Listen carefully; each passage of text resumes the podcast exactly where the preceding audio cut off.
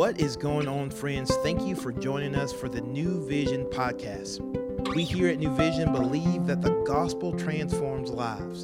So we're going to take an opportunity to open up God's word and see what he has to say so that we can take the best next step to become more like Jesus.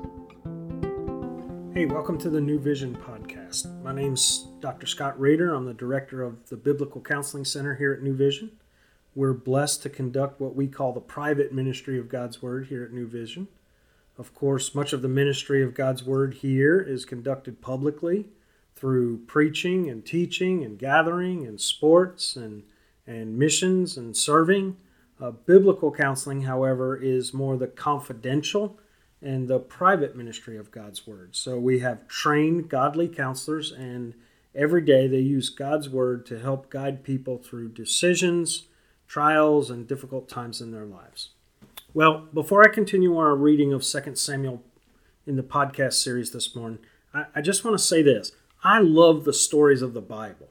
You know, in terms of literature, and, and make no mistake, the Bible is not simply literature per se.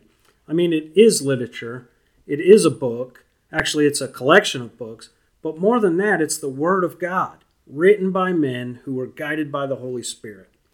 And I will add that I think the written Word of God is the most intriguing, interesting, informative, illustrative collection of accounts and stories and historical narratives.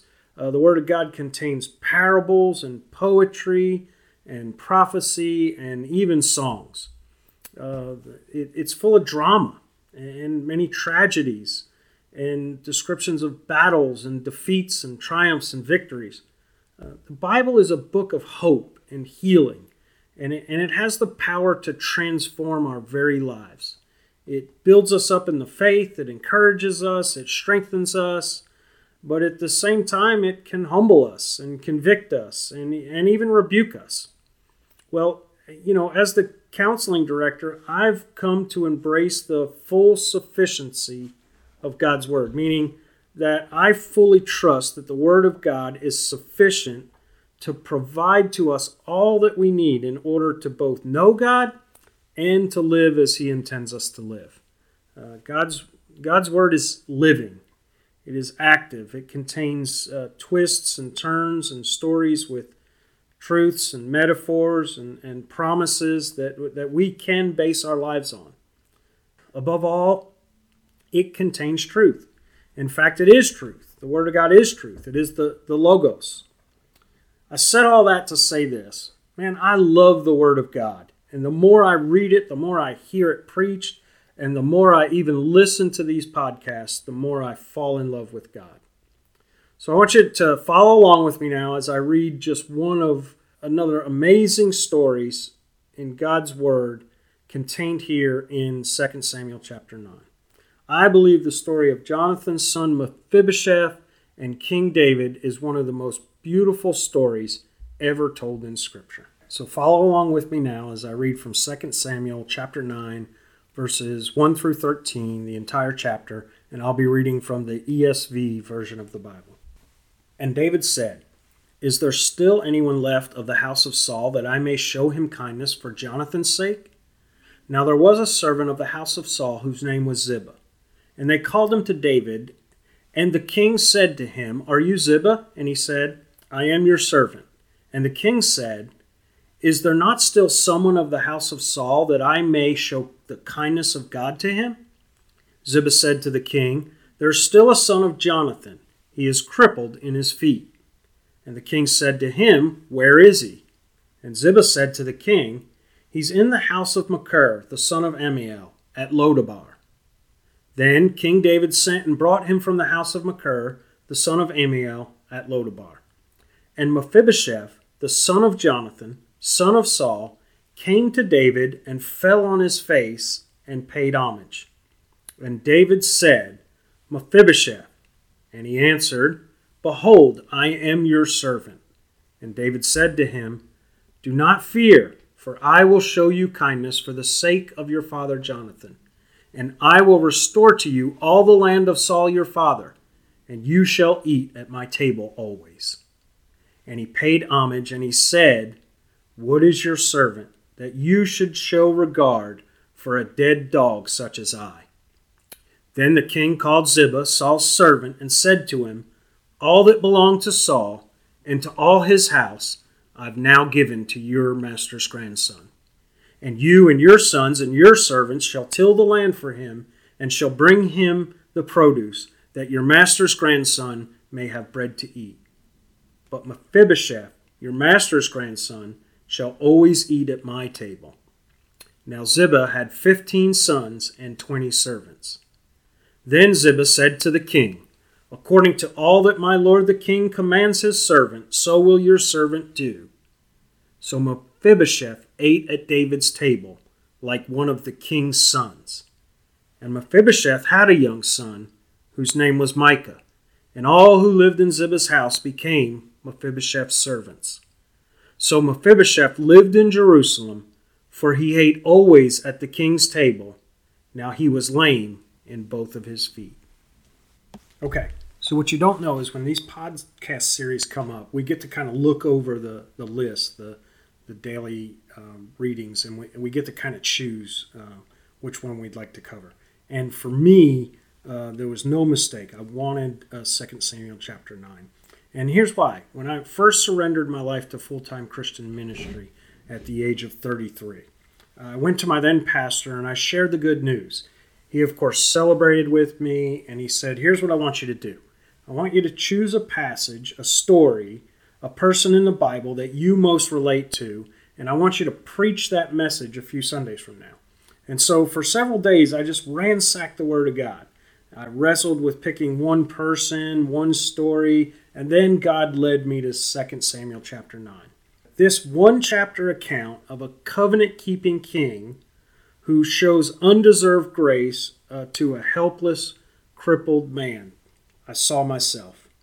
See, when Christ came looking for me, I was crippled in a life of addiction and self centeredness. I was dying in my sin and in my crippled state, I was indeed helpless and hopeless. My marriage was falling apart, my role as a father was failing, and I was indeed living in a place of barrenness, a place of no hope. And it was precisely then that God sought me out. And make no mistake, I was not looking for Him, but He, however, came looking for me. And even as I ran away, He just kept coming after me. God pursued me not because he needed me, but because I needed him. And he redeemed me. He saved me. And not only did he save me, though that would have been enough, but he sat me at the king's table and he covered my sin, my, my crippledness, with his goodness and mercy and his grace and his generosity. And it was beyond anything I could have ever hoped or imagined. And to this day, I get to sit at the king's table. I get to dine with him.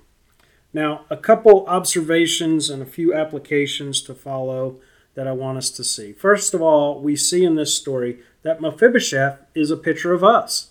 It's a picture of us all. We are crippled in our sin. We are lame in both our feet. And so we are born living in Lodabar, in a place of no hope, in a barren land. And we, like Mephibosheth, are helpless. We're unable to come to God. And by the gracious sovereign Lord seeking us out, he sets his intention upon us. This covenant keeping king pursues us. And like Mephibosheth, when we respond in humility, we become the objects of God's divine favor. And we are given great riches. We are restored to the kingdom. Greater than any material need, however, that we are provided, we get something far greater than that. We get this ongoing fellowship at the king's table. And when we come to the king's table, this is just a beautiful picture. Our sin is hidden. It's hidden in Christ under that tablecloth. God does not see our sin, meaning He does not remind us of it. He hides it in Christ, as we are elevated to a place in the family of God and made joint heirs with Christ our Lord. Now, I also want us to see that David is a picture, or better known as a type of Christ. David seeks out Mephibosheth to show him grace because of another. God has saved you and me because of another, the Lord Jesus Christ. We deserve God's wrath, but Jesus takes our punishment, covers our sin, and we're accepted into the family of God on behalf of another.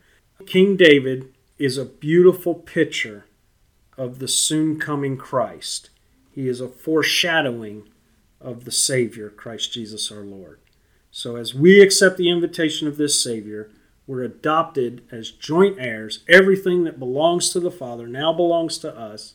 And as Ephesians 1 6 tells us, we are accepted in the beloved. We are accepted into the family of God. He accepts us and saves us. And so that's kind of the observation from the story. Now, the application of this, and I'm going to be very brief. And I just want to say first application is for the non Christian, and that is to simply understand this you are Mephibosheth. You were born crippled in sin, living in a place of no hope, and that is the bad news. But the good news, the good news is there's a covenant keeping king, and he's seeking you out, he's pursuing you, and he's inviting you to come dine at the king's table. But you must come.